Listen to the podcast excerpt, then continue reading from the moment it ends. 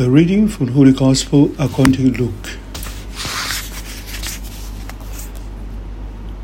Raising his eyes toward the disciples, Jesus said, Blessed are you who are poor, for the kingdom of God is yours. Blessed are you who are now hungry, for you will be satisfied. Blessed are you who are now weeping, for you will laugh. Blessed are you when people hate you and when they exclude and insult you and denounce your name as evil on account of the Son of Man. Rejoice and leap for joy on that day. Behold, your reward will be great in heaven. For their ancestors treated the prophets in the same way.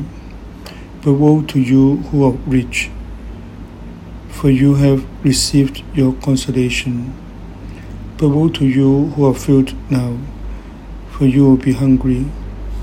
Woe to you who love now, for you will grieve and weep. Woe to you when all speak well of you, for the ancestors treated the false prophets in this way. God's for the Lord. Jesus is explained to the disciples that following him not always joyful because I look down on them. But this is the point.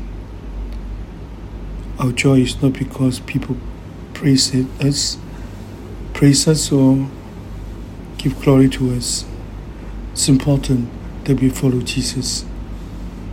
Our joy is in Him, not in the praise of the other people.